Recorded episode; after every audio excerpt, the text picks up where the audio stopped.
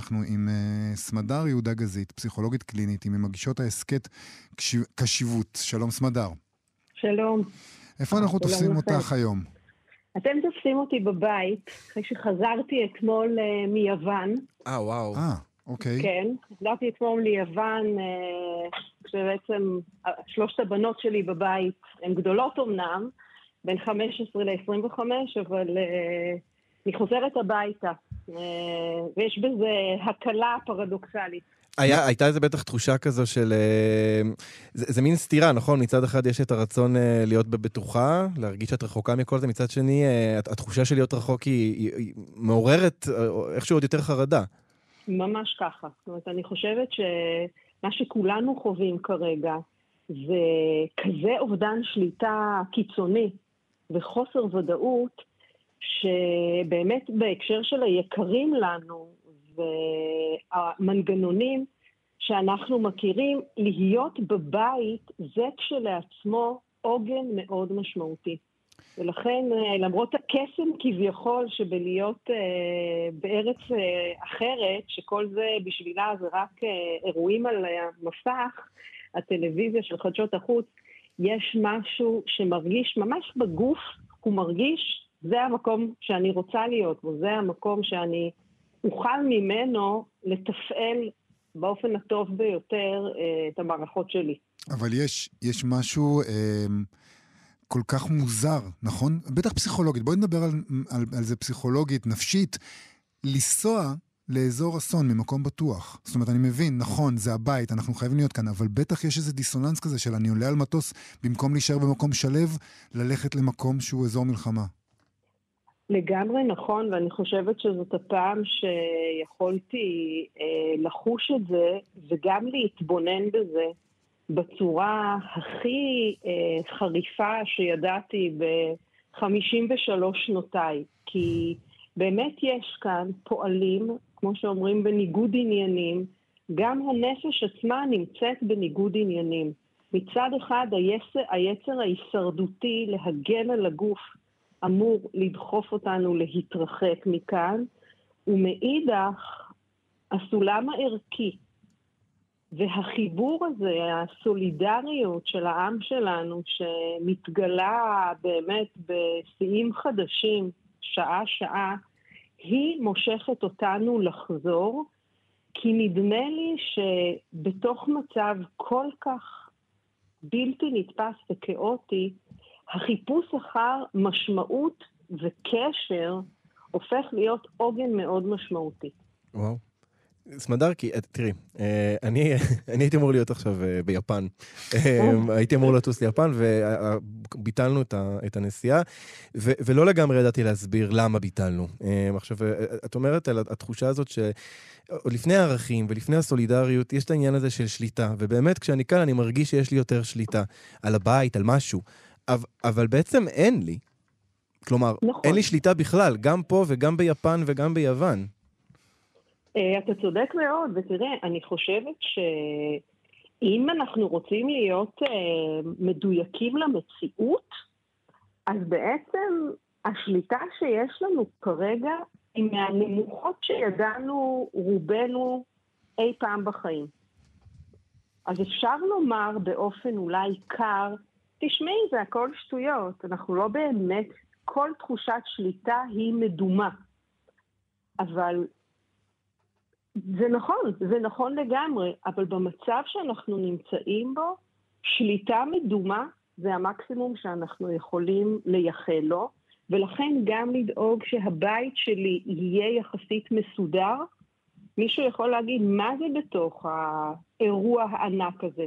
זה חסר משמעות, ואני חולקת על זה, אני חושבת שעבור דיירי הבית, הדבר הזה הוא בעל משמעות. אני אתמול כל היום ניקיתי, כלומר, אני מזדהה עם זה במאה אחוז.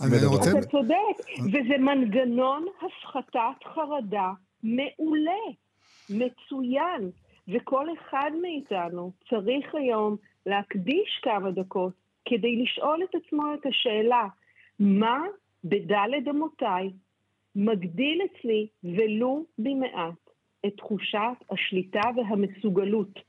כי נוכח המציאות, מה שאם היינו אך ורק רציונליים, זו מציאות שממש מחסלת כל תחושה של מה שנקרא agency, של איזושהי מסוגלות בעולם, שהיכולת שלנו להשפיע על חיינו.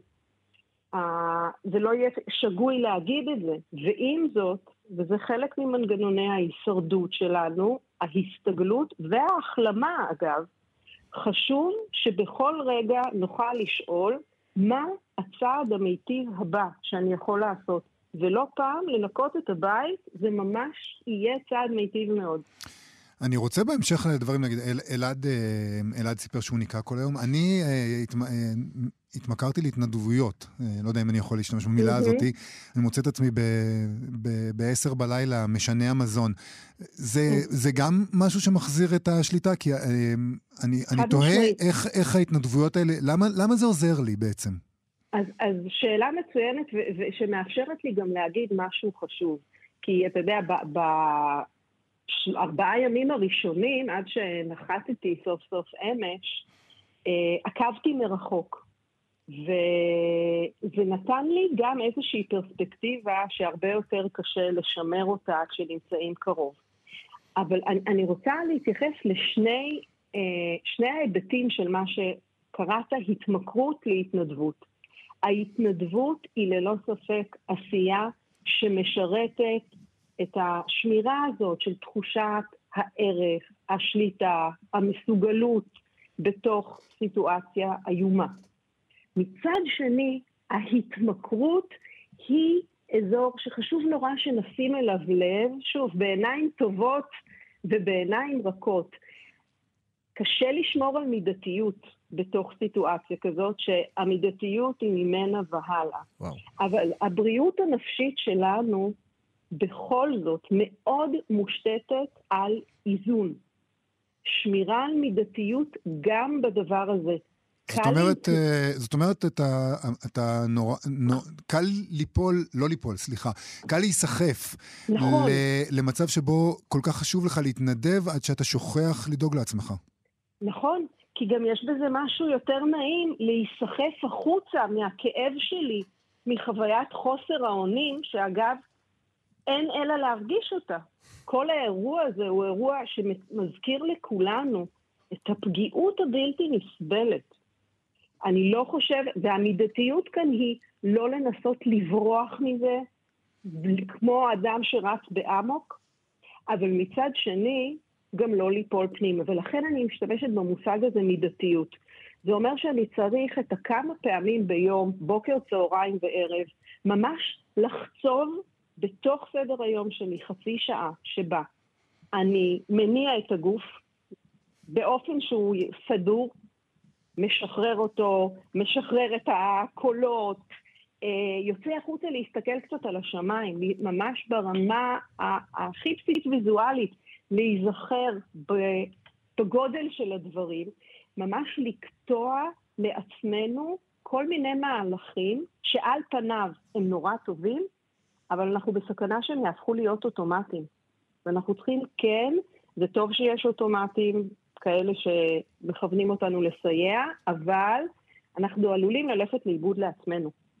כלומר, אנחנו צריכים איזה רגע כזה של להיות, אה, אה, להזכיר לעצמנו את עצמנו, נכון? לעשות משהו שהוא אה, לשבור את, ה, את האוטומט, את האולי פעולה שהיא כפייתית מסוימת שהתרגלנו אליה, וללכת לעשות אה, איזה משהו קצת שונה. ממש ככה. וקודם כל, למי שיכול להשתמש בנשימה, דקה של נשימה יותר מודעת, דקה של אה, ממש אה, כמו לעשות לעצמנו כמו איזה שהן תנועות עיסוי לאורך הזרועות והרגליים, זה ממש, במובן הכי קונקרטי, להזכיר לעצמי את עצמי. אנחנו עושים כאן דברים שיכולים לי להישמע טיפשיים או ניו-אייג'ים כאלה, אידיוטים, אבל אתם יודעים מה, שווה לקחת את הסיכון ואולי נגלה שזה דווקא טוב. את הכמה דקות האלה שלוש פעמים ביום. את יודעת, זה בדיוק מה שרציתי לשאול. את uh, מדברת פה על כל מיני שיטות ודברים, אבל את יודעת, כשאנחנו חושבים על טיפול פסיכולוגי, על עזרה פסיכולוגית, אנחנו חושבים, לי לפחות, הדבר הראשון שקופץ לי לראש זה שיחה. זאת אומרת, לשבת, טיפול פסיכודינמי שבה, שבו מדברים אחד עם השני. יש בכלל טעם בדבר כזה היום? זו שאלה מצוינת. אני, אתה יודע, המומחיות שלי היא גם בתחום המיינדפולנס, והיו לי כבר פניות אה, מארגונים, מקבוצות, אנחנו רוצים מיינדפולנס, וחשוב להבהיר, אין לה, לה, להעביר מיינדפולנס או ללמד מיינדפולנס בשעת משבר קשה כזאת. זה לא רלוונטי. מי שמגיע עם בסיס תרגולי, אני מגיעה עם בסיס תרגולי ארוך, הוא לעזר מאוד עבורי, הוא עוזר לי לעזור לאחרים. אבל מה שאני יכולה לעשות הוא מצד אחד להקשיב, ואתה צודק שאתה מדבר שטיפול פסיכודינמי הוא הקשבה, אבל זאת לא אותה סוג של הקשבה. כי בטיפול פסיכודינמי אתה מתחיל מאיפה שאתה מתחיל ואתה יכול להתגלגל הלאה. תפקידי כאשת בריאות הנפש הוא כרגע לעזור לאנשים להתחבר למשאבים שלהם. דווקא לא מה שטיפול פסיכודינמי מזמין, שזה תלך אחורה, מה שאנחנו קוראים תהיה יותר אגרסיבי. ההפך הוא הנכון. בוא נכיר במציאות ובוא אני אעזור לך.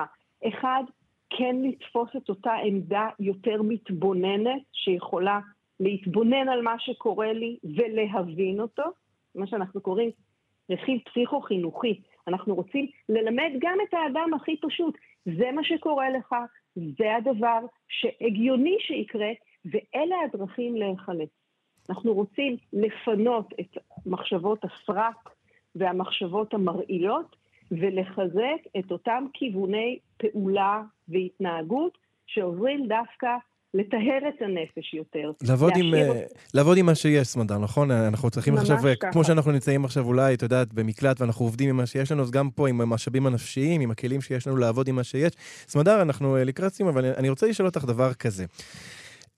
יש רגעים שתוקפת אותנו חרדה.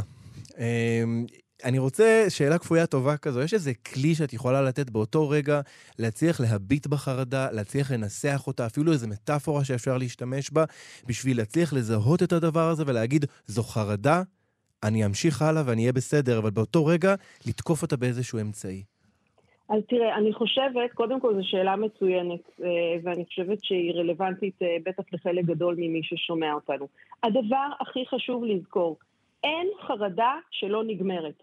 חרדה היא תופעה גלית, היא נגמרת. מרגע שהיא התחילה, אה, אה, שומה עליה שהיא תסתיים. וואו, זה, ש... זה נורא טריוויאלי וזה חשוב, אני רוצה לחזור על זה, אין חרדה שלא נגמרת, זה דבר שנורא חשוב להזכיר לעצמנו. אין חרדה שלא נגמרת, ממש. ולרוב, באופן פרדוקסלי, מה שגורם לה להתארך מעבר להכרחי פיזיולוגית, הוא האימה שלנו שהיא לא תסתיים. ואז בתוך החרדה, אם אני יכולה להגיד לעצמי, צמדר זה חרדה, תביאי את תשומת הלב שלך לכפות הרגליים אם הן נקודה יציבה, תחזיקי את הכיסא אם זאת נקודה יציבה, תתמקדי בנשימה, מה שבשבילי כרגע הוא העוגן הכי יציב, תתמקדי בו עד שהגל הזה יחלוף. סמדר יהודה גזית, פסיכולוגית קלינית, אני חייב להגיד, אני ממש, אני באמת מרגיש שקיבלתי כלים בשיחה הזאת. תודה רבה לך, אני, אני מקווה... אני נורא שמחה ואני לרשותכם, כי אני אגיד לך את האמת, מה שאפשר לעשות עכשיו זה רק לחזור על אותם עקרונות. אף אחד לא מחזיק שפן בכובע. תודה רבה, סמדר. תודה רבה תודה לך. תודה לכם על העבודה החשובה כל כך. תודה, להשתמע. תודה, להתראות. ביי ביי.